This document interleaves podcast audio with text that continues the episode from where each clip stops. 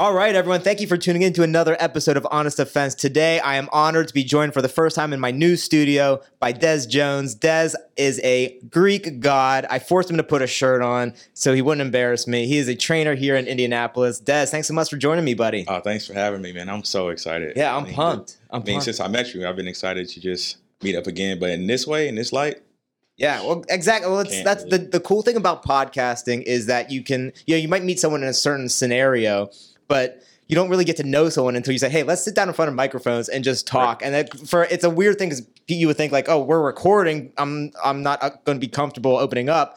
But you're kind of just forced to do because like, well, I got to say something. So if you ask me a question, I got to kind of answer it. So that's I kind of like trapping people here because I, I get to force them into answering the questions I have for them, and, Exactly. and they don't have any way out. Oh, so Oh, I actually lock that door. trap me. Yeah, feel free. I'm gonna let it all out. So let's. You know, I always like to start these podcasts. I I feel like it's it's a, a therapy scenario because I always ask people about how they grew up and that sort of thing. It just that always fascinates me. So tell me, are you from Indy originally? Yep, from Indianapolis, went to Broad Ripple High School.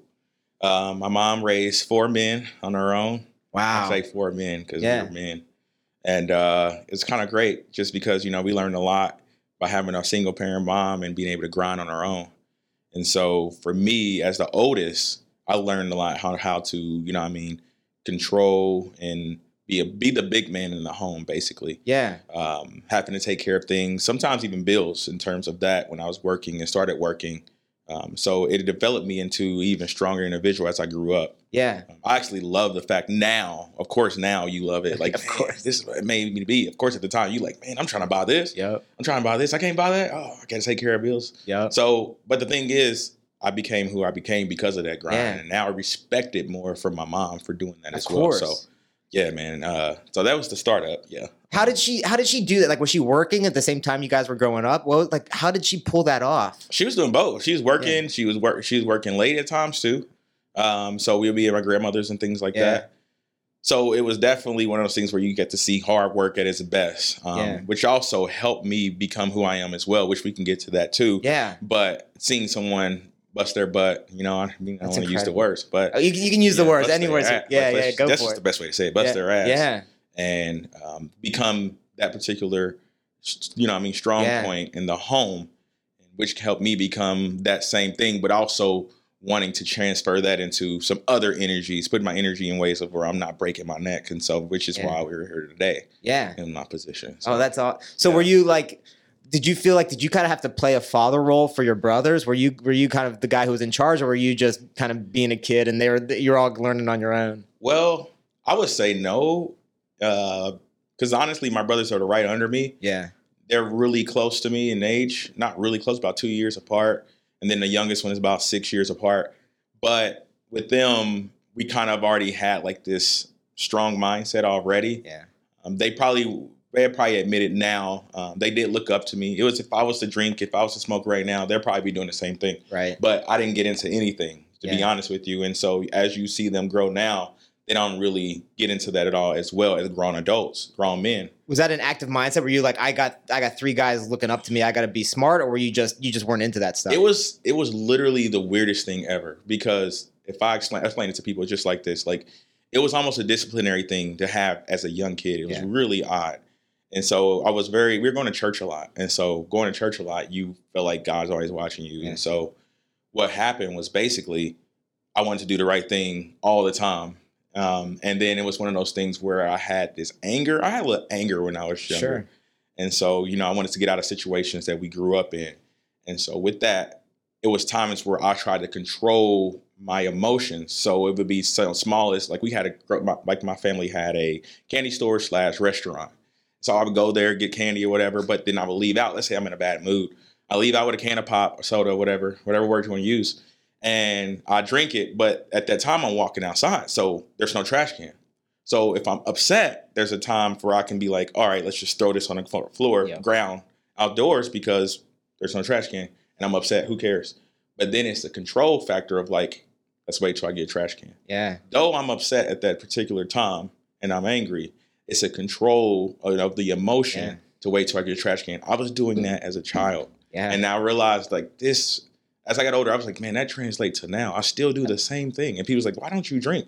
Why don't you smoke? It's like nothing against people that smoke Yeah. or drink. I just have this disciplinary thing for me. It helps me become better for what I want to do. Yep. You know, and what I want to transpire Well, to be. It's that that old saying is how you do anything is how you do everything. So something as little as I'm gonna wait to throw my gum away. It seems like a dumb little thing, but it does, like you said, it does translate. It's like you just get into the habit of I'm going to control my actions and my thoughts, Exactly. and I'm gonna wait, and I'm gonna have that little bit of discipline to just wait to throw my gum away, and that will translate. And that is, you know, when it comes to drinking and smoking, yeah, again, it's like yeah, nothing wrong with it, but there is something to being like I'm gonna have this discipline of not doing it, even if you know you just take a month off just to see like, hey, can I do this? You know, and and can I have that discipline and can I have that control over over my body and my actions, and that can that can. It just gives you a confidence that, like, okay, I know I can do this, so now I can do this other hard thing that I'm trying to do. That's Oh, so true. so was that so again? Like, does that was that your mom or your grandma like putting that into you, or was that just naturally who you were? Like, as, it feels like as a kid, it's so hard to be thinking like that unless it's someone forcing it on you. But maybe you just naturally had that discipline, or just that thought of like, I want to be disciplined. Yeah, it was kind of one of those things where, again, like if you can put a little religion in, I guess. But um, when I did something wrong, I kid you not, it was like one of those things where you know how people say karma or things Yeah. like that. You do something wrong, the reaction is going to be this. Yep. I felt when I did something wrong, it was like it Yeah. was immediate. And I was just like, dude, you can't do you can't do anything, right? Like Yeah. just. And I'm not saying from like my mom. I'm meaning like there's a response, like, oh, you did something wrong. Right. It's going to be God, or it's going to be Right. Right. I- it was just odd as a kid. But then as I got older, of course, that a lot of that changed yeah, um, in terms of like how I identified it. But it was just one of those things where it was just like straight and narrow. yeah, Um, but of course, I had to die that down a little bit Yeah. um, to become who I am now. But at that time, it was so like yeah. you know but it, it even translated to my grades to getting a scholarship academically and all those things but after a while it's like you gotta live you know what i Yeah. mean um but to an extent it helped me become who i am yeah. but a lot of that had to be transformed into other things But and that uh, that's so much. It takes so much self understanding to be able to say, "Hey, I've got these certain types of habits that I do, and they're good to an extent, but I've got to be able to tune them down a little bit." Like I feel like I'm just learning that. You know, it took me till I was 30 years old to be like, "Oh, here's the things that I'm doing wrong and and that I need to change." But to be able to do that as a kid is just Yeah. it's incredible. And I think you are right that religion plays a role in it, and that's it's weird because a lot of people our age now don't have any religion, and you lose something even just even if you you don't necessarily take the words of the bible literally but just to have that that thing over you to say hey there is someone watching me making sure i'm doing right and wrong. Like even just to have that in your head as a kid to be like yeah. that structure of like you know it's not just me in this world. There is there is something else that's watching over me and and you know there is a right and a wrong that i need to know. And so i think even even if you know even if you're not a believer like taking your kids to church and just giving them that structure of just saying hey look there there's a right and wrong in this world. There is good and there's evil. And you got to choose when you're 10 years old you got to choose am i going to do good or am i going to do evil? And that's the thing though. Even if you're not religious yeah. maybe you're thinking of it in terms of you know pull your mic up a little bit. you're like talking about in terms of how the evolution or Yeah. like how um like being positive and it coming back to you. Yeah. Um for some reason i'm drawing a blank. But basically doing the thing speaking positive yeah and bringing it back to you yeah if you're really thinking outside of religion it's the same thing yeah um, and so i looked at it the same way if i'm thinking negative then that's, that's what's going to come yeah um, and i had that earlier on i didn't understand it yeah but after I realized, no matter how this situation is, be positive. Yeah. Be positive, things like Yeah. that. And it comes back to you. So now, after reading books, after looking at so many videos, now I'm like, oh, law of attraction. yeah That's what that's called. And Yeah. so now I live by that yeah um, to the fullest to where if I'm writing every single night, it's the same thing. I'm doing the same thing when I write. Um, Yeah. Journal before I lay my head down. Pray before I lay my head down. It's the same thing. But you don't have to be religion to do that. It's just positive thoughts. Yeah.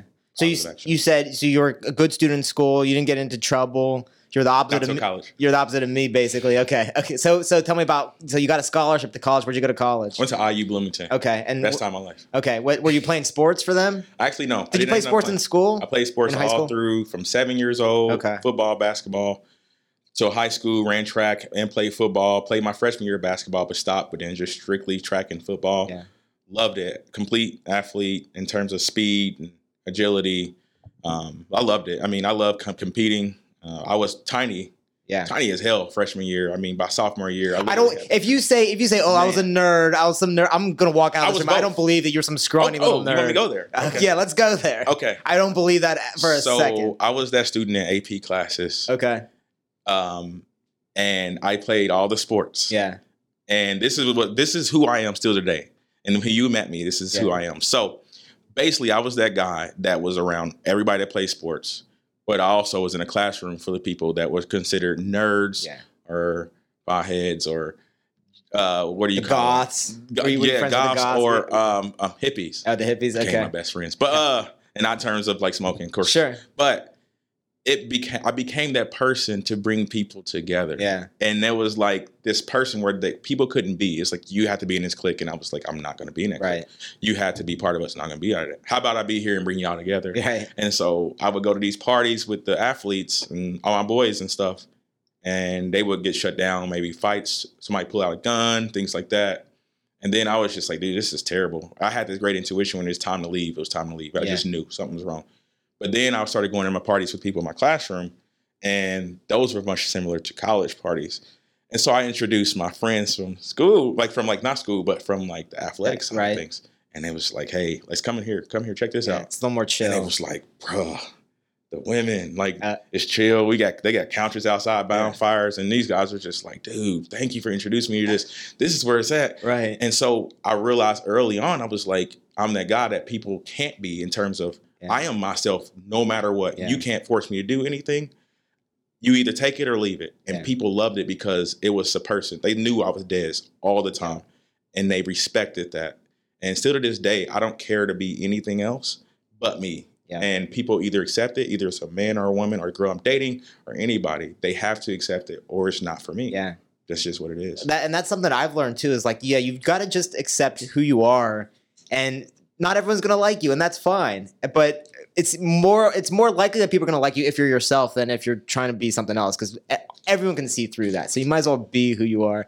And it's funny you said, you know, once you introduced your your athletic friends to these other parties where there are actually women there, it's like the women do like. They, they calm the guys down. You know, when too many guys hang around, that's when the guns come out. That's when the Mhm. fights start because it's just you just it's a big dick competition, just Right. guy versus guy. You need some women mixed into those parties, and then it's like, oh, all right, all right, I got. They don't want to see me get in fights. They, let's let's have a conversation Yeah. here, and, and it's funny how they do. They tell, especially when you're a high school, college age, like you you got you need someone to kind of bring you down a little because you got all that testosterone pumping through you. Especially when you're playing sports, it's just like every you're just trying to one up the other guy. Especially if you're a smaller guy and you're just like, all right, now I, got- I gotta like stand up for myself here. Mhm. It, it's funny how just just bring a couple girls to the party and Yes. it'll it'll kind of calm things Always. down a little. so tell me about college. So you said college you started getting into some trouble. Well, man, Did you know you wanted to go to IU? Was that Oh, was yeah. that number Well, one on your list when you were in I was school? looking at IU. I was looking at out of state. I was looking at a, a couple other places. But when I got in there, I knew it was it. Um, I heard a lot of good things about it in terms of being able to just let loose. It was I wanted to just get away anyway, Yeah. kind of a little distance. I wanted that challenge to just be on my own anyway. I told myself I can do it on my own. It's like, okay, we're about to find out. Right. So I wanted that. And so when I went there, I knew I was this person that fit in with certain crowds. And I knew I was going to find that there. Yeah. And that's when I found some of my best friends there. Um, and still to this day, like some of my good friends. And that really molded me who I am today. I wouldn't say trouble. I would say I got into some, I think it was mostly just people drinking and Yeah. like saying things. And I literally would be like, bro, it's, it's fine. It's fine. Right. I want to those getting you benefited out people. Dude, it's cool. Like, it's all right. You yeah, spilled yeah. on my you spilled on me. Okay, it's cool. Right. Fine. Of course it better be fine. I'm like, Oh, oh, now now you're now you're Like, starting something. nah, right. Right. It's cool. I'm, it's fine. Right. Right. But that was the only time to see things like Okay, that, and I okay. just be like, "Come on." just just college guys being college guys, you know, Yeah. just drinking, and people. You can tell when someone's looking for shit. You know, Yeah, they're, they're waiting. They're waiting for them to spill their drink on someone and for that guy to get Yeah. pissed off, so that now they can start some. Shit. And shit. I look like this super nice guy, which Yeah. I am. Yeah. I am.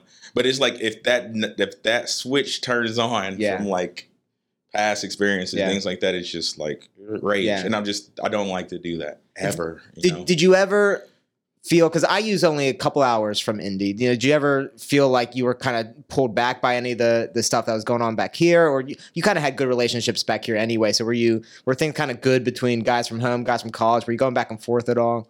Honestly, or did was- you just say I wanted to be away? I- I'm staying here, was- even though even though it's not that far. It's I'm I'm in my own world now, and that's it. I honestly think it was depending on who's looking at it, Yeah. it probably was bad in terms of some people here that I li- literally lost touch with Yeah, for like years. And I literally just indulged in just those people yeah, that I became that became my family, Yeah. to be honest with you.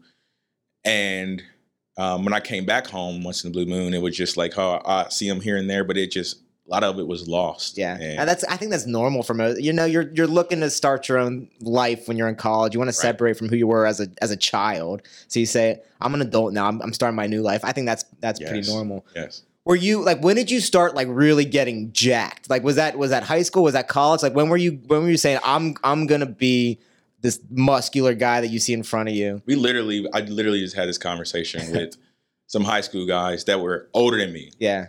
And so one of them actually really one of the top cops here in the city, and he was just like, we had to do like a, a, a engagement, speaking engagement for some kids, and he was like, Des, man, I'm so proud of you. He said, you know, when I came back after my senior year graduating, it was your sophomore year, man, and I was like, who's this dude? And they was like, that's Des, and it was like, nah, that ain't Des, bro. Yeah. In one year, I mean, I came in my freshman year, and I was barely 100 pounds. Wow. Five, five three. Freshman year of college. High school. Oh, high school, high school. High okay, school, and I was barely 100 pounds Wow.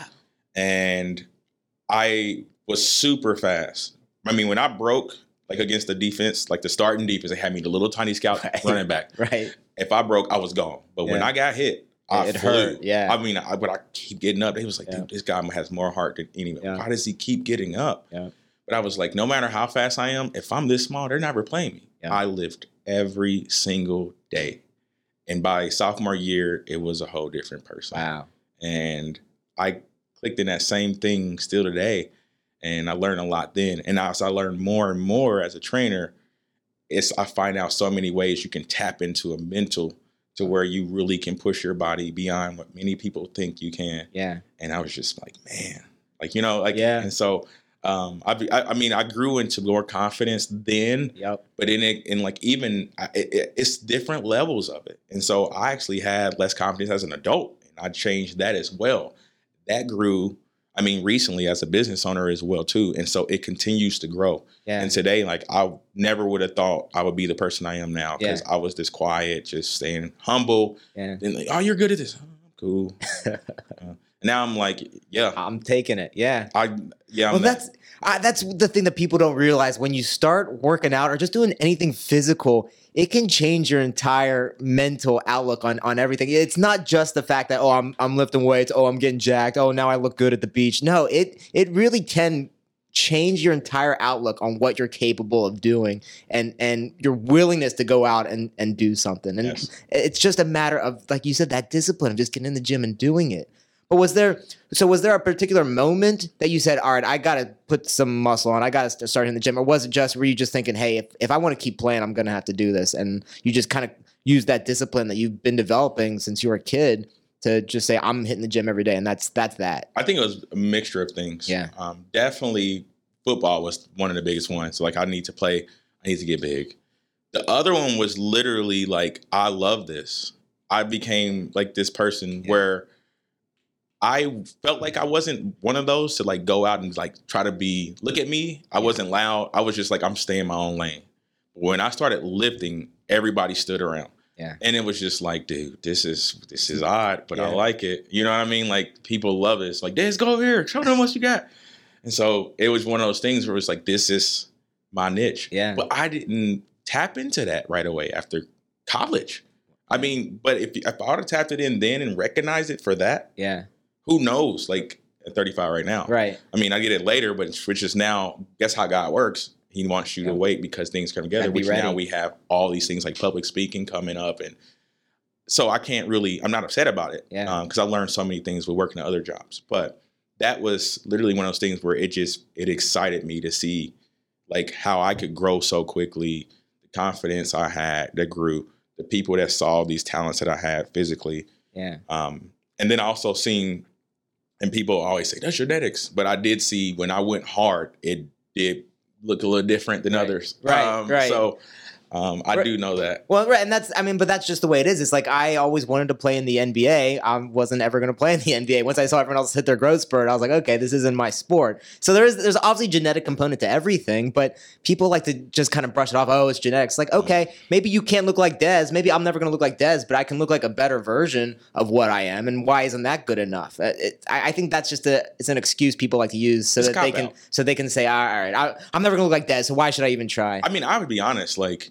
to be to be real, I've worked with trainers. yeah, one on one. I've sent trainers that's moved out of town plans directly, and they literally be like, bruh, this is nuts. Like they say, you do this? I said, yeah. And so I recognize it's like maybe it's not. Maybe it's just me going super, which I know part of. Most of it is Yeah. that go super hard. Yeah. I mean, like, like seriously, I don't look into it. It's like I think a lot of people just look at it. Oh, you post a workout, you do this when you're doing chest, and you do this many reps, and then you're done, and you do the next. No, like, what can I reach towards? Yeah. that's ridiculous. And how can I surpass Yep. it once I start doing it? Like, I, like that's how I look at it. It's just like destroy the muscle fiber. Yeah. How can I destroy the muscle fiber? Because if I beat it up, beat it up, it has no choice but to grow. Yeah. And that's I mean, I've talked to people who are successful in in sports, people who are successful in business, whatever it is, it's all that same mindset of like I go think about how hard you can go and then think beyond that because that's what I do. And and again, it, it, people can say, "Oh, you know, you have this, you have that." And it's like, "No, I just do things that you're not willing to do." And that's really what it is. Like Exactly. if you think you work out hard, really sit and think to yourself, do I actually work out as hard as I possibly can? Right. Because if if you're not, if you're not sitting there honest with yourself saying, man, you know what, I actually could I actually could tone it up a little bit here. Oh, I actually, you know, I did take a day off last week cuz I just wasn't feeling it. Oh, you know, I I kind of I went down on weights when I really could have gone up, but I was just a little tired. Like there's there's all those little excuses Yeah. that every little micro excuses that you can make every single day, but they add up. And the people who are super successful in anything, in, in working out, in business, in in whatever it is, they don't take those little micro excuses. Oh, they no. say, "I'm when I'm at that gym, I'm going hard. Mhm. When when I'm doing working on my business, I'm going hard and I'm putting in 14 hour days. And I mean 14 hour days. I don't mean I'm doing some work and checking Instagram. It means I'm I'm doing my job. I'm trying to make money. Yeah. When I'm at the gym, I, same thing. I'm not sitting there on my phone checking Instagram. I've seen you work out, and I've seen a lot of other people work out. Dez isn't sitting there on his phone between every single rep, you know, checking Instagram and doing likes. He's working hard. He comes in with a plan, and that it motivates me to be like, all right, I got to take this a little more seriously. Yeah. But but that's really what it is. I do think a lot of it has to do with which I've talked to a lot of successful people, not just trainers. I mean, I even listen to a lot of different podcasts, successful people. Every single person I've talked to, they always say when they're in their zone, when they're in the lab, whatever they're doing, Yeah. they tap into like pain. Yep. And what that pain is is like where they don't want to go back again. And it's just like, well, if it's up to me, then I got to do above and beyond to get past that. Yeah. And so when it got to that point where I saw the momentum in my business go, it was like there is no excuse but yourself at this point. Yep. Like there's like literally, if this does not work, you failed. Yeah. Des, nobody else. Like Exactly. you completely could have gave all you got, but you didn't. You didn't give everything you got. You didn't. You didn't miss sleep. You didn't. Yep. If you had a chance to like stay up longer and you didn't, that's your fault. Yep. Every single thing. I think about that, and sometimes I'm too. I, I would say I'm hard on myself, but I feel like to get to break that seal at this moment, I have to completely just go nuts. Yeah. Like I, I have to. Well, and and it's again, there's everyone has excuses. It's so easy for you to say. It would be so easy for you to say, uh, I, you know, I had a single mom. I grew up in the city. Like, all right, you know, there's there, everything's against me right now. Okay, you just went there. Right. You could say that'd be real easy, and most people be like, "Yeah, you're right. You you did have a lot going against you," but that's not going to help you. You know, you have to say, "Here's my situation. Here's what I can do to get better," and that's what I'm going to do. Rather than sit here and and complain about the situation I'm in. Okay, maybe I'm not Mark Zuckerberg. You know, maybe I didn't grow up with a silver spoon in my Right. mouth, but I can be in a better situation than I'm at right now through my own work. Yeah. And and it's it's that's the, all you can do. It's so true because you said like the upbringing. You can Yeah. use that really Yeah. easy, and so I'm luckily. It's in the weirdest way. I think that's again. That's I think I think things were molded this way. I worked at the school as a district behavioral consultant. I worked at the school for seven years, and so I work with kids with behaviors. I went from school to school. I'm monitoring certain students, giving teachers plans on how to better work with this particular kid that's a problem in the classroom. But when I was at the high school level, it was amazing because I recognized that particular thing. It was automatically, I'm not going to be anything because my dad's in prison and things like that. And so it's an easy way to cop out. But it was my duty as the person in that building to be like, bruh, no. Like, seriously, you have to understand, like, that's an easy way out. Yeah. But there's nothing gonna come easy to you. Yeah. Period. So you're gonna have to eliminate all that. Whoever's telling you that, just stay away from them. I know some family, you as a child, you gotta be around them. But unfortunately, a lot of family members do feed that to Yeah. children. And so that's why I'm like luckily now I'm actually in a place to where I can give back to kids and be That's like, awesome. dude, like I want to show you more because a lot of kids, this is what you see every single day. Yeah. You don't know to go transpire to more Yeah. or aspire to more if this is all you see every day. How are you going to go for that if you don't know what that is? Yeah. So exposing these kids to more, explaining to them more, explaining them like, hey, we're very much the same. Like, Yeah. but this is what I did. Yeah. So that's I think that's just the thing. So just recognizing like, dude, just let's leave that. Like, let's leave that Yeah. reason, that excuse. Like, I get it. And it is an excuse. But you either use it or you can just be like, I don't care. Like Yeah. I, I want more. How do how do kids respond to that? Because I feel like that's got to light such a fire. If it were me and I, I just had people all around me saying you're not gonna make it, you know, you're you know your life sucks, the world's against you, everything's against you, and then to have someone come in and be like, mm, no, no, man, you actually can put yourself in a better situation by taking control of your life. Like, ah, does that light a fire in them? Do you see that in them? I do sometimes. I have seen it. Yeah. So they have to know that you can relate. Right. I feel like with some, like they it have to be trans. They have to feel like it's transparent. yeah. And so when I've been able to tell them like, hey, this, and this, and this, like I grew up here and things like that. But not only that, I love them up. Like, I mean, when I came into school, when I talked to these students, I showed them a lot of love. Yeah. And like sometimes teachers would give up on them quick. And I get it. Like they're getting on your nerves like Yeah. every day. It don't matter how you much you get on my nerves, bro. Like I I care about you. And so like literally there'd be times where, and I mean rough kids, they're like about to fight, or they even try to walk up on me. And so then, you know, I was like, hey, bro, listen, there's no cameras in here. So if you really want this, and I walk is like, I can kick your ass. Yeah. Like, we don't want that. Yeah. Right.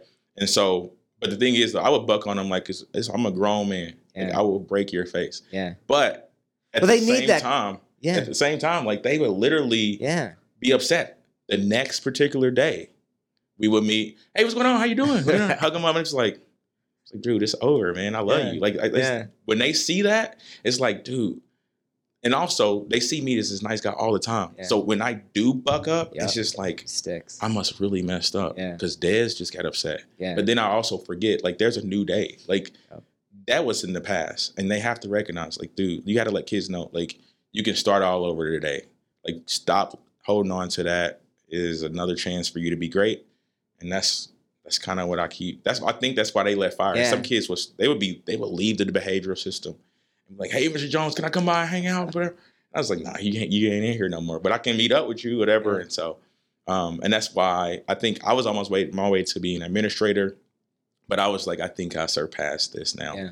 And it, it have been great, but there was a ceiling still being an administrator, Sure. even being. A, I mean, what I want to do, that there's a ceiling there, and I want to be able to reach, reach, you Yeah. know. And so, I love that. Yeah. Well, and it's 'cause so many of these kids, you know, they they grew up without that. They don't have that male figure that can show them love, but tough love. And Yes. I think that's what's so missing from so many kids is like, hey, if you step, out, I love you, but if you step out of line, I will punch your fucking face in. right, And it's it's they you know, and and it's probably weird when they first hear that, but then to look to do what you do, which is hey, but tomorrow's you fucked up today. Tomorrow's a new day. Right.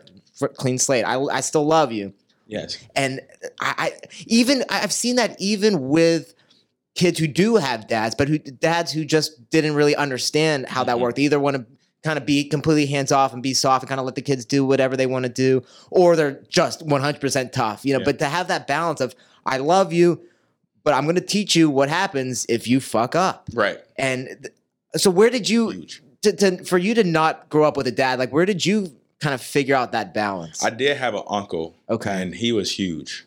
I mean, he was huge in our life. He literally took care. It was a lot of women at that time before all the boys, which are now like the men. Yeah. It's a lot of us that have all girls.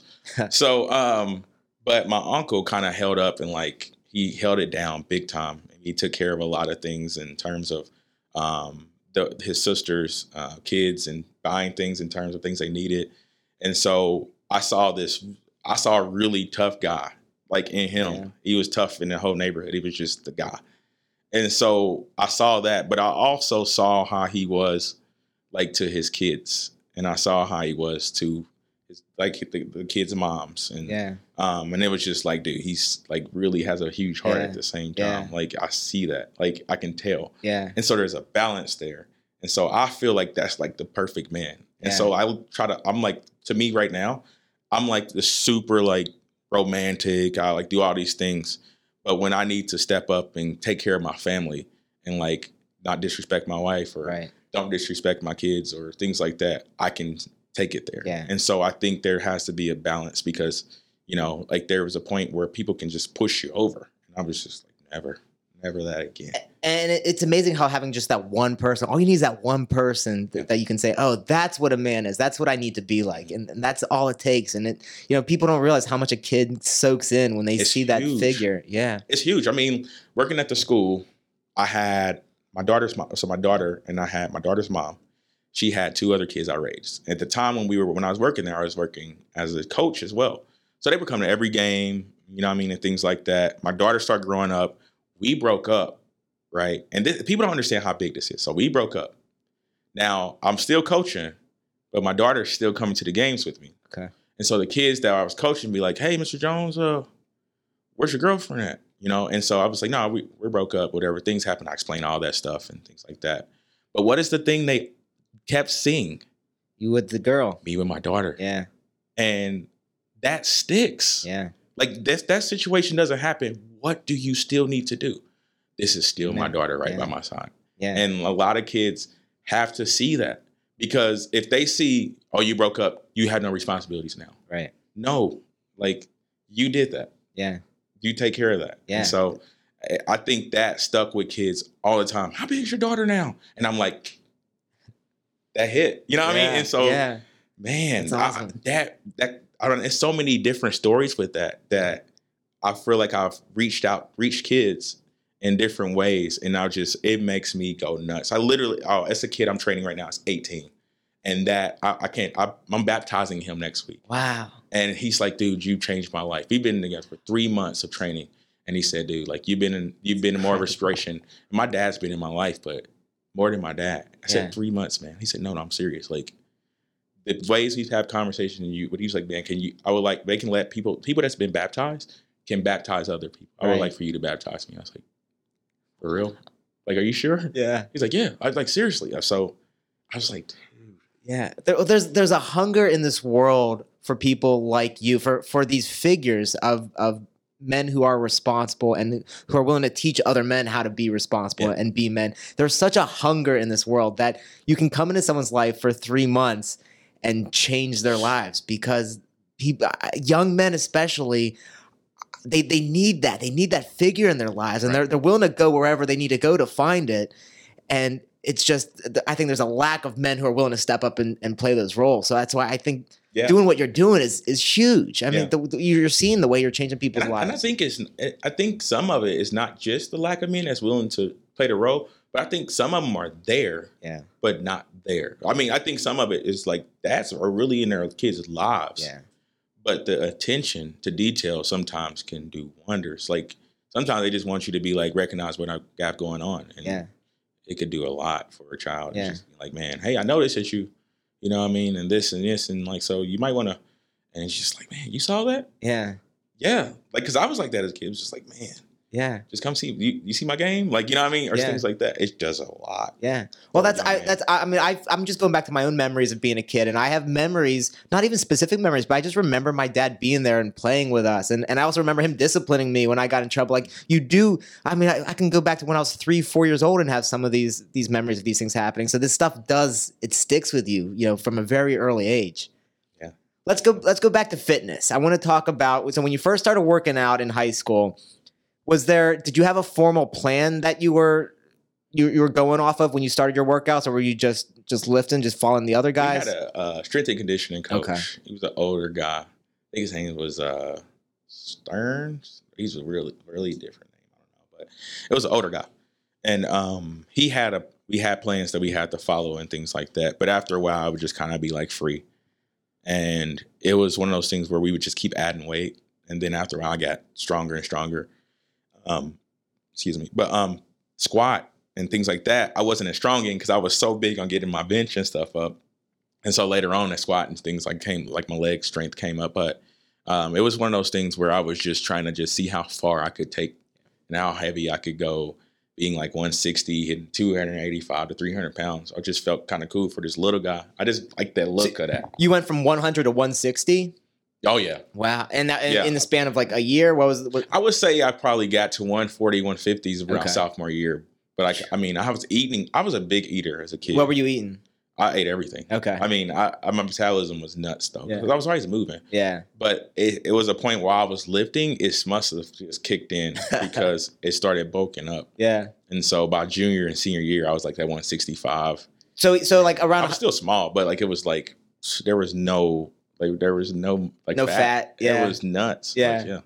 where so you weren't by high school. Did you have any kind of diet or any kind of plan? You were just or you just eating whatever, I was just eating. working out. Yeah, yeah. eating. That's My mom was cooking some stuff and we was eating it. Like I mean, she was she would throw down too. So uh, my What grandmother really oh man. Oh, my grandmother every Sunday would have like Sunday dinners. what would she make? My grandmother? Yeah, Oh, I mean, my favorite was chicken and dressing with cornbread, yeah, mac and cheese.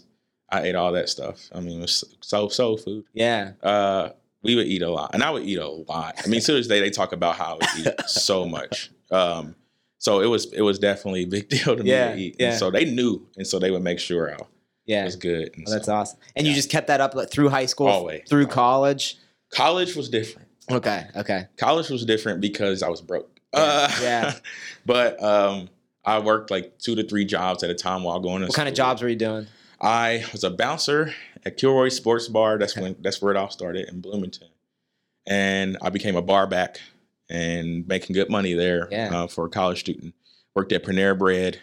Um, I worked at as a strength and conditioning coach. That's when it started at YMCA. Okay. Um, those were the three jobs I for sure remember working on rotation, and um, yeah, it developed a, a work habit while we're going to school. And I mean, sometimes at the at the bar when we were working, I mean, I would get out late, soaking wet. I mean, super late, and then I would go to class eight or nine o'clock. Soaking wet, like with sweat from working. like from the water, from doing the dishes, Yeah. Okay. carrying the ice buckets, carrying the racks of glasses, back and forth, Yeah. changing kegs Yeah. like you know it was it was grueling but then Right. you like you don't want to get up but Yeah. you gotta get up Yeah. it's like painful but then my drawer would be like full of like tip Yeah. like stacks and just like okay this is cool but this isn't it though uh, you know but yeah. It was You got to. Everyone starts somewhere, right? but yeah I, I didn't eat a whole lot then Okay. just because it was like I got in my fin I was busy Yeah. and then you know I was grinding I was paying bills I was still paying a little bit still I was still helping out at home a little Yeah. bit still too um, but it was great though I mean I think it was good for me mentally to grow in some ways Were you still working out just as hard? Not as much as I would I still had the physique was not going Yeah. anywhere at that point I was working out but it wasn't as crazy as it was Okay, okay. it wasn't as crazy as it could have been What did you study? What was your major? sport communication telecommunications um, and so i actually got my bachelor's of science kinesiology um, so i studied a lot of man i wish i'd have just went there and got psychology but that's a whole nother story but You know, it's that funny. Everyone, class. everyone makes fun of psychology degrees, but I'm like, man, if more people understood psychology, I think there'd be a lot less issues in this. That's all world. I do So, right now. Yeah, Like, that's all I do yeah. help Uh, people that is- right. Well, any anyone who works with anyone, you're kind of you kind of have to be a psychologist to some extent. you have to understand other people, and it's like I took a couple psych classes in college, and I was like, those are some of the more useful classes that I took. You know, when I look back and what I use today, I'm like, I don't know why people make fun of psych Yeah. majors so much. yeah so I, I took those classes but then i graduated had a internship at lucas oil stadium as a uh, um, a coordinator for events. So all the events, whether it was football, whether it was um, the the Future Farmers of America, whether it was Bands of America, where it was all those events, concerts, and so I did that unpaid. Um, I worked at when um, Sun King started. I was an intern there. Not not Sun King. I worked there. I was an intern at um, the newspaper. Um, Indy Star. nope. Uh, I'm like drawing a blank. I'm still new Um, to Indy, so that's that's oh, the best yeah, I you're very you. new to yeah, it. Yeah, yeah, Um, but, but yeah, I was uh, the newspaper. It was like it's like the underlying Okay. um, newspaper. I was an intern there as well, and then Pacers. I was an intern as well there. So I learned a lot. And then going to school for that, my resume was ridiculous and still could not find the job Yeah. that I wanted. And it was just like, dude, this is not What kind of job were you looking for? I just wanted to work for a sports team. Yeah. Um, I ended up working for a job. It was um, merchandise apparel for sports. Um, it was Maingate, and so we would travel. I ended up be- being a semi driver.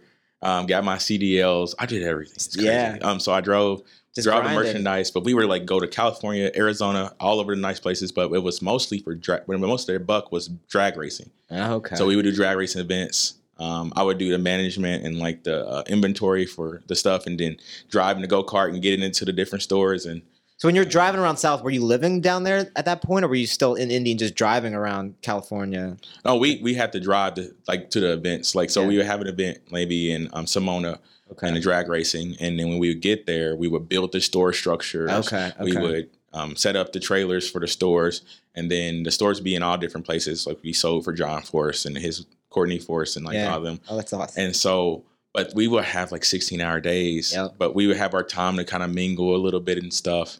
Um, but I ended up leaving that with my girlfriend at the time, got pregnant with my daughter. And so when I left there, I went back to like working uh, multiple jobs. I was doing forklifting. I had a degree. I'm doing forklifting. I was an IA instructional assistant at the school, but I'm like, okay, maybe I need to go to school yeah. and like be a teacher or something because I want to help kids. Yeah. And that's when it started. And then I ended up getting my teacher's license. So I was working at the school, trying to work on my teacher's license at Butler, which I got that. And then I also am working forklift. It was, and I, oh, I was at, at one point I was actually coaching too. Yeah. Coaching football. So yeah, it was stressful. And what I learned about mindset yeah. was with all of that, I'm going home and I'm arguing every single day with this person I should not be with. Right. So it was just a battle, and I was able to get through it. And so when I learned from that, I was like, "Dave, this if I can do this, like Yeah. I can do anything." So I ended up being a teacher, got my teacher's license, behavioral behavioral consultant, and all of that, and then district behavioral consultant um, for the district.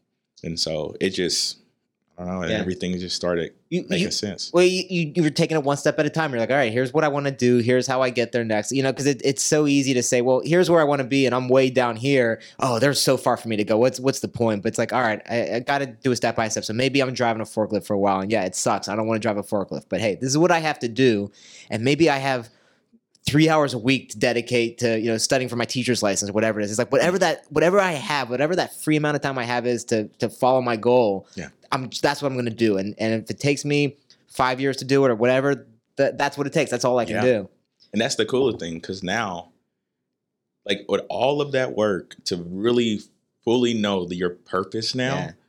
it's like I can't lose Yeah. unless I quit. Because Exactly. like now it's like right just I am one hundred percent doing what my Yeah. life is meant to do, Yeah, and now I I don't have to go back to that stuff. It's like now Yeah. it's just like all I have to do is just Yeah. tap into that again Yeah. and just go nuts. But it, with one and the things you like wake up every day loving, and like that right there, I was like, once that once this thing hits to where it needs to go, it's it's yeah. over. Oh, that's awesome. You know what I mean? So when did you start training people? So two years ago, Okay. um, I started my business. So so tell me okay let so let's go back so so you know when you, you're going for your teacher's license and, and all that's happening you're Mhm. driving the forklift so how long ago was that and kind of what was happening between that and when you started training I would say around 2013 Okay. is when I was doing like the teach, started the teaching, doing the forklift driving, um, and going to school. And then I dropped the forklift driving because I started coaching. So I was Okay. coaching and I was teaching and I was going to school. yeah And so that was 2013. Became a teacher within months. They wanted me to become a teacher, so I had to get emergency license and stuff like that. And so that's when. what age were you teaching Um, high school. okay It was high school. was And there so was there a particular subject mostly it was just behavioral. okay I was working with kids with emotional disabilities, majority Yeah. mild cognitive disabilities, where they just couldn't read, write very good like everybody else, and just come slower. Um, I mean, even life skills students I work with, kids that kind of really um, need help walking, um, going to the restroom, um, everything. I mean, Wow. and so all the rims, and so that's what I went to school for to get all of the uh, dynamics that I needed, and so I, I was I was licensed in all those areas. wow And so when they saw me working with the most troublesome and hardest kid in the school, that's when it was like, we have to hire you. yeah This guy's this guy's got, No, got they some were kind of he special was- touch. He he he was he was like scaring the whole school. yeah. it's like giant dude, but I was Yeah. able to like. Were you able to like get through to him? Like, what was your? Did you have like a strategy? Well, it was the same thing. It was the same strategy as before. I was Yeah. talking about like he was six four, probably like two forty, but like. Are you in the city? What what part of town are you in? uh, Pike Township? Okay, okay. like Where you grew up? Okay. Yeah, no, it wasn't like in my area. Oh, It was- okay. it's a little nicer area. Okay. Okay. Um, but he was one of those kids where he didn't he didn't know how to contain himself. He would like literally flip in like a Yeah. like you know an instant. I mean his his nails, his knuckles were like bitten off. Like they were like the skin was kind of like lighter color because Yeah. he would chew on them when Yeah. he get anxious. Um, but when he would flip, it was like who's gonna control this yeah. The guy? big kid. Yeah. And so me, I've developed a relationship with them first. And so it was like the father figure thing again. And so I don't care how big you are. Like we're gonna do this and we're gonna do like he was doing terrible in classes and he had a B in his one class and I was like, dude, I'm doing good there.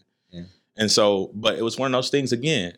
I literally had to show as a teacher, you cannot at anything. If you really want, you cannot show fear. Kids Yeah. will see fear in you. First off, first off, I'm not afraid of a child, but I'm also gonna let you know you're a child. Right. Like period. And Yeah. so I got in his face sometimes, like, dude, get it together, Yeah. right? And, and he was like, okay, Mr. Jones, okay, okay, okay, okay. And I was like, dude, quit playing. Like so, and he would get back into you know mode. And so there was a particular time where he literally lost it in the classroom because there was a teacher that was like upset with what he said to him, and they took it to heart. And I was like, hey, it's fine, don't worry Yeah. about it. Just just back up. Like he's fine. I got him. I got him. And so they kept like like it's a kid. So Right. they just kept doing it. I was just like, relax. Yeah. And so he had a book, got up so fast and just completely just smacked the teacher across the face. And the teacher's mad. And I was like, you need to back up. Like, you know, and so I grabbed him and was like, stop. And so he he walked, the teacher walked up like he was gonna just fight the kid. And I was like, Yeah. no. Like, and so he almost choked the guy out. The kid did, and I was able to contain him. I got got him against the wall, got really into his face, looked him in his eyes, and like, dude, stop. Like I went off. And um, had to clear the room and everything, all the kids and stuff. And then he looked at me and he clicked into a mode and was like, I'm okay, Mr. Jones. He smiled. And I was Wow. like, there is a need Yeah. out here. Yeah. There's no way you flip over that easy. Yeah. Like that, like, you know, like he's smiling. He's like, I'm fine, Mr. Jones. Oh, that would freak Just me out. Wow. Yeah. But I'll just, yeah, most people were just Yeah. like, no. Yeah. But me, I was just like, no, I, I gotta help. wow. I gotta help. But yeah, he had a lot of trauma growing up. So Of course. So was he? Do you know how he's how he's doing now? Was he able to work through that stuff? I don't know. Yeah. I, I'm I'm hoping he's good because I was fearful of him like walking around the street. Yeah, of course. a on Officer. something. Yeah. I mean, they're thinking that's a grown man. Yeah. You know, and That's so true, I used to yeah. tell I, and I was very real. I'm very real with people now. I was Yeah. very real with the kids there. I said, hey, listen, I'm just gonna be really honest with you. You do this out in the street and you respond to a cop like that, they're not handcuffing you. Yeah. They're gonna respond. Yeah.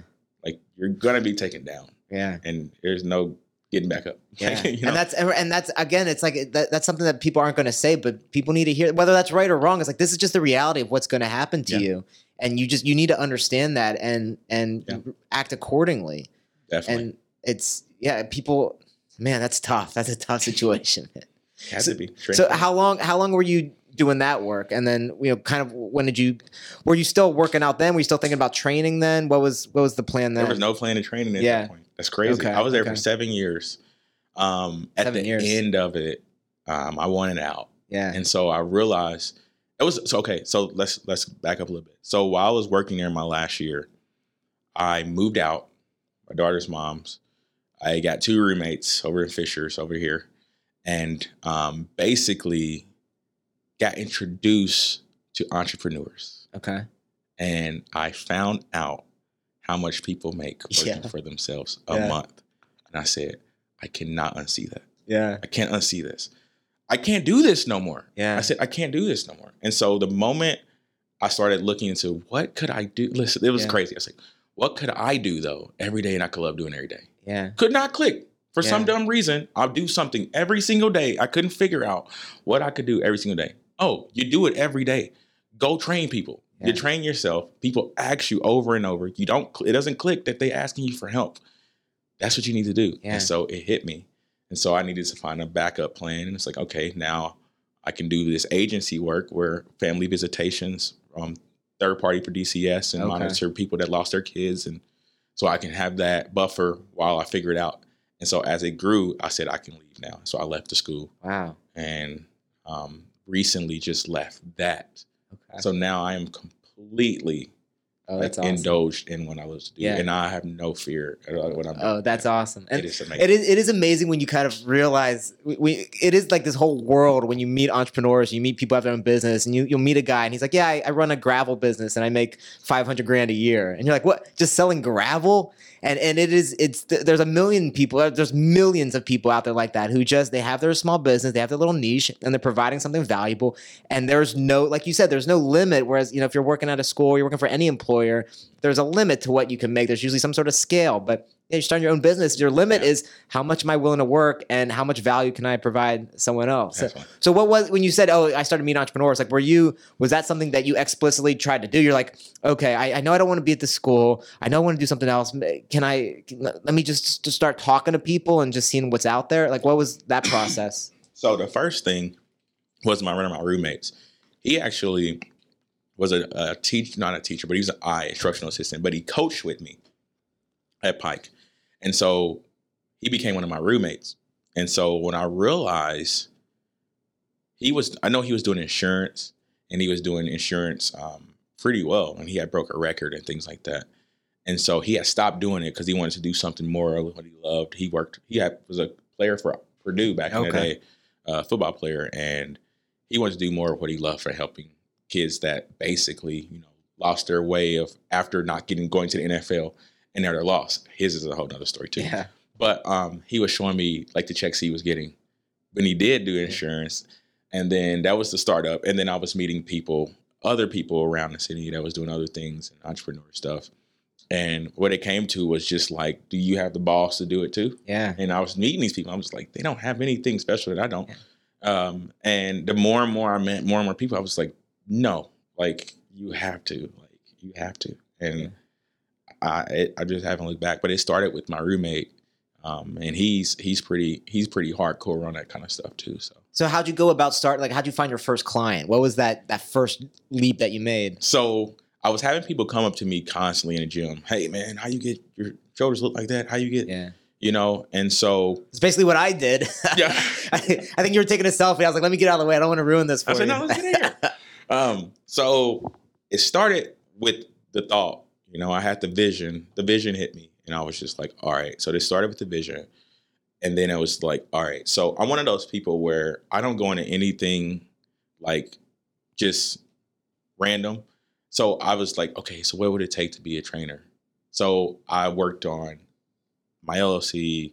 I was doing, I started this little thing where I was going to talk to kids. So I made a, release form for them to like get a workout after I speak. oh, cool. Um, I sent it to a lawyer that was really close Yeah. um, to me. I met at the gym at LA Fitness at the time. And then I made my form for client agreement. And then I made, I started my fit, like my, um, my, I did my own website. Um, I did my own cards. I did my own LLC. I did all of this stuff. And I said, I have to have it done by December 2019. And on December the 31st, um, my LLC stuff came. My website was done. My cars was already ready to be delivered. Everything was done. And so I was like, I'm going into it like that. And so at that time, I had like one or two clients online that I wasn't training in person. I swear, no COVID. But um, so I was helping them, and um, that's when it kind of grew. Uh, um, one of the particular, like, well, I think two of them were officers. Um, actually, one is still an officer. One actually passed. Um, she actually was uh, murdered. Um, oh wow. About a year and a, almost two years now. On the Um, it was a- job. yeah, on the job. Um, it was actually my roommate's uh, kid's mom. wow. So Sorry. um, she was one of my first clients. Wow. Yeah, and um, it grew from there, and I continued to just train. Um, and I started training in person once I found a space to train in. okay. Okay. And uh, from that, as soon as I got that space, I was like, "It's it's go time." yeah. Time. Just and just you've been growing from there. been growing from there. And I, I love that you have people, you had kids doing workouts with you after your talks. I That was the plan. Yeah. one of my one of my favorite guys I follow. His name is Jocko Willink. He's a former Navy SEAL. I don't know if you're, you've heard, you've heard his name before, but he does like leadership training. And I went to one of his leadership training events, and it was actually we went to to Gettysburg. So we're kind of going through the, the Battle of Gettysburg, and, and he's giving you leadership advice and comparing it and relating it to the battle. But before that was like a, a three day event and every morning at 4 a.m. because this is what he he always posts on Instagram. He, will post a picture of his watch that says 4 a.m. and he always does Mm. 4 a.m. workouts. And so when he does these events, he'll get everyone at the event to get up at 4 a.m. and do this workout before the event. And it's always it's always a fun thing because you're like you're there for the leadership training, but doing the workouts like it's everyone wants to do it. It's a part of it Yeah. because that's what he's known for, and it, it kind of builds that camaraderie. That mental health. Yeah, exactly, exactly. And it, it- what we were saying earlier builds that mental physical connection. Mhm. So that's I love that you're doing that. That's that's really cool. It's, it's so fun. So are you still doing that? Are you still you said you're still doing public speaking? So I literally pushed that to the side. Okay. The kids thing. But man, this is a whole nother level. Um, Yeah. so then I had met one of my God is my best friend now. And he's a Puerto Rican Salvadorian. And so when I met, he came up to me in the gym, same, same like you did, and he was just, I'm like, man, your physique, whatever, whatever, how you, whatever. And so since then, we've been like around each other, talk to each other every single day. And I end up going to his church, and still to this day, I have not stopped going to a church. I can't Yeah. break it. They, they speak Spanish and they translate, and I still Huh. cannot. The spirit is unbelievable. Yeah. there. And so since then, I got my first public speaking gig, and um, that's actually coming up in November. Okay. And so um, I'm getting everything set up with the videographers and things like that. And basically, I was just and another thing it was I was just told that was kind of my calling to do. Yeah. more and more I was like talking to people, it's like man, because I was like putting it. I don't know why I was just putting it because we had a talk and we was like, oh, we should do this, we should do that. And so I started putting hashtag public speaker with all my Yeah. stuff. And every single post, I kept doing it. I kept doing it. And then before you know it, when I came and sat down and talked to the church, they was like, "Hey, um, so this is his." They say, "Can we meet with you after church with all the pastors and stuff?" It's like, "Yeah, yeah, yeah." And so they introduced me. Say, "This is Moises' friend. This is the guy that's been helping him become a better person." I'm like, "Okay, that's that's cool." You know, I didn't, Yeah. I didn't know who you were before you, but great, I'm helping you. That's and awesome. so then they introduced us like, yeah, they're they're thinking about doing some stuff and helping out the church.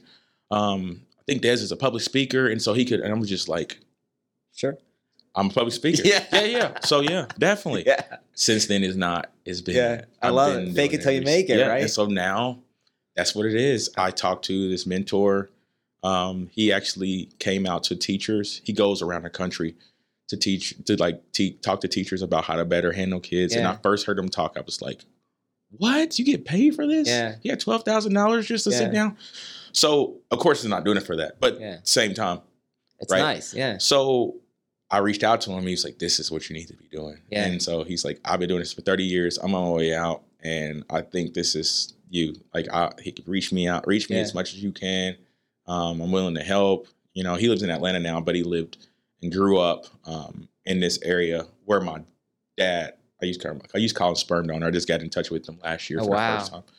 And um, I thought he was related to my father, so I had, that's the first reason why I've ta- reached out. Yeah. Same last name, same look, every same neighborhood. I was like, dude, something's not right. Yeah. So that's when I reached out to him, and then it became like a mentorship for public speaking. Yeah. And now it's like, yeah, That's incredible. and that is to I- that- around.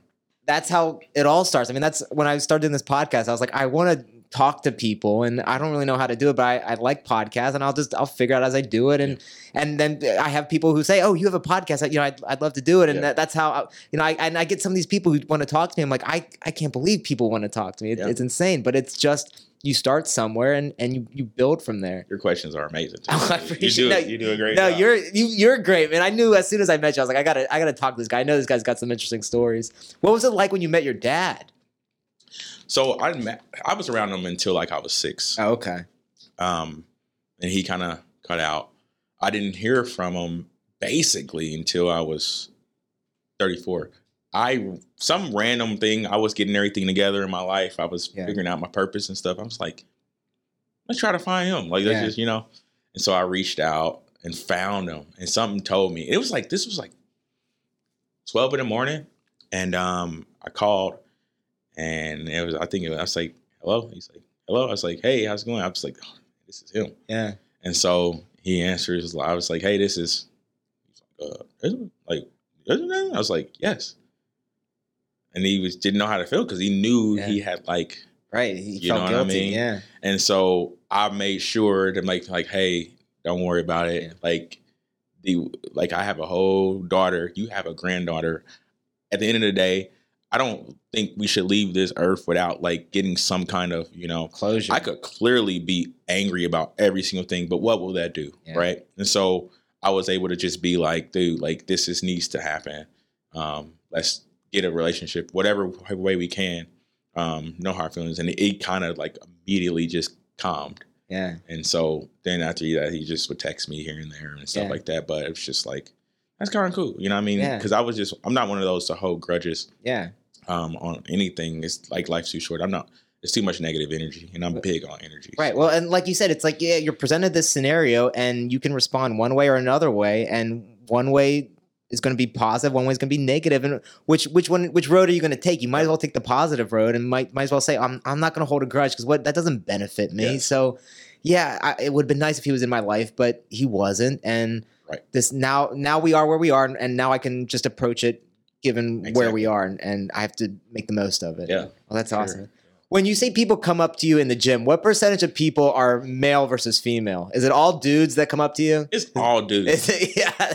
it's all dudes. Um, I see when I like when I started working out, I'll you know you think like okay this is gonna help me get girls and, and I'm like no it's just, I only it's only dudes that talk to me at the gym. but. I will say though, this is what I noticed: guy or girl. Yeah. Just, um, what I did notice in the gym, because I would be so tunnel vision, and I probably look pretty crazy sometime when Yeah. I'm so focused. And so when I first moved out here to Fishers, and I had went to the LA Fitness, and so again I went in there's new environment. I would just went so focused. Yeah. And so at the beginning, they just knew it was just this little guy that was massive that would just constantly just be lifting.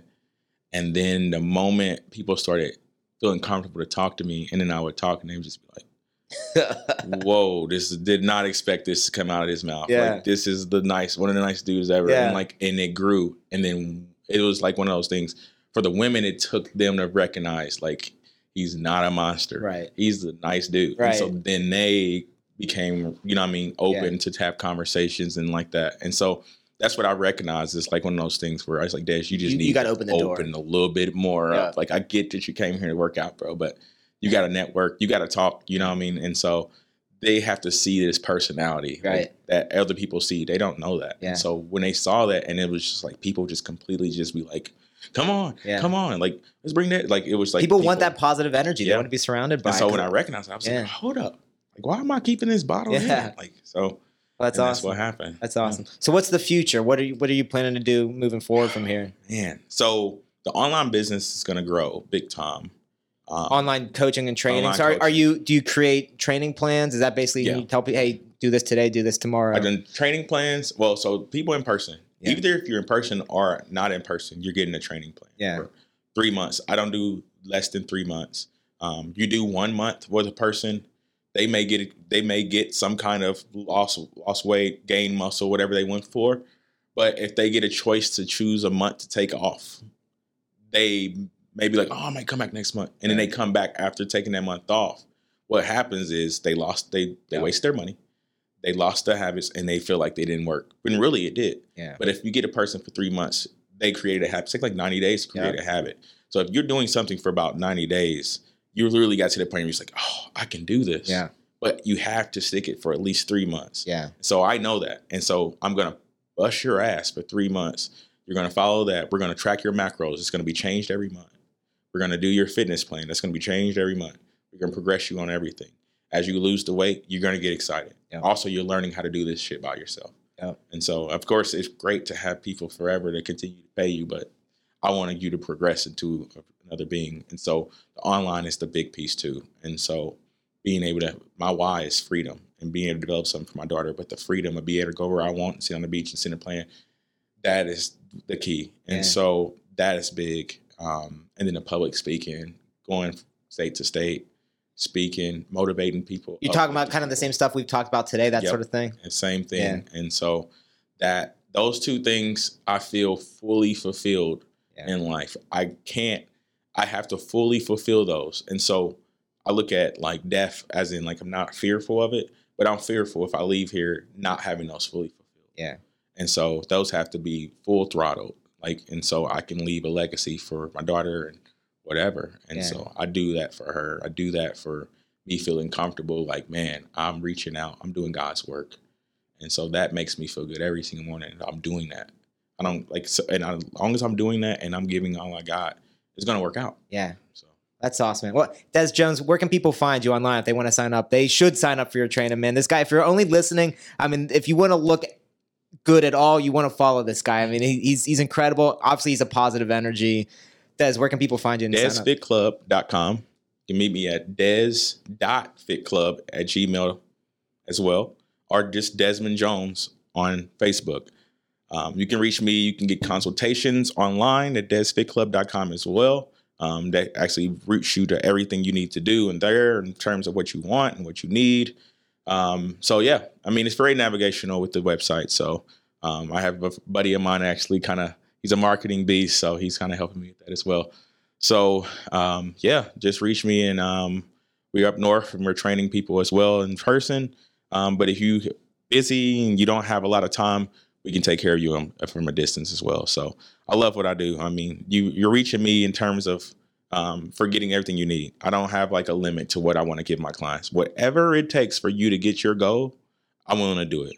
You know, so I have a list of things I give my clients. It's like, hey, I tell every single client, if you need some, me to talk to you about something going on in your life, good. If we didn't talk about having a particular grocery list, we can make like, oh, I need this because I'm sure I'll send you a grocery list. I just want to make sure I, my end result is that I gave everything I could to get you there. Yeah. Because not only am I helping you, I'm helping me because that's testimonial. So Yeah. let's just be real. I love it, brother. Hey, I could talk to you all day, but I'll let you go. I appreciate yeah. you helping me break in the new studio. This has been awesome, man. We'll have to do it again sometime. Thank you. All right.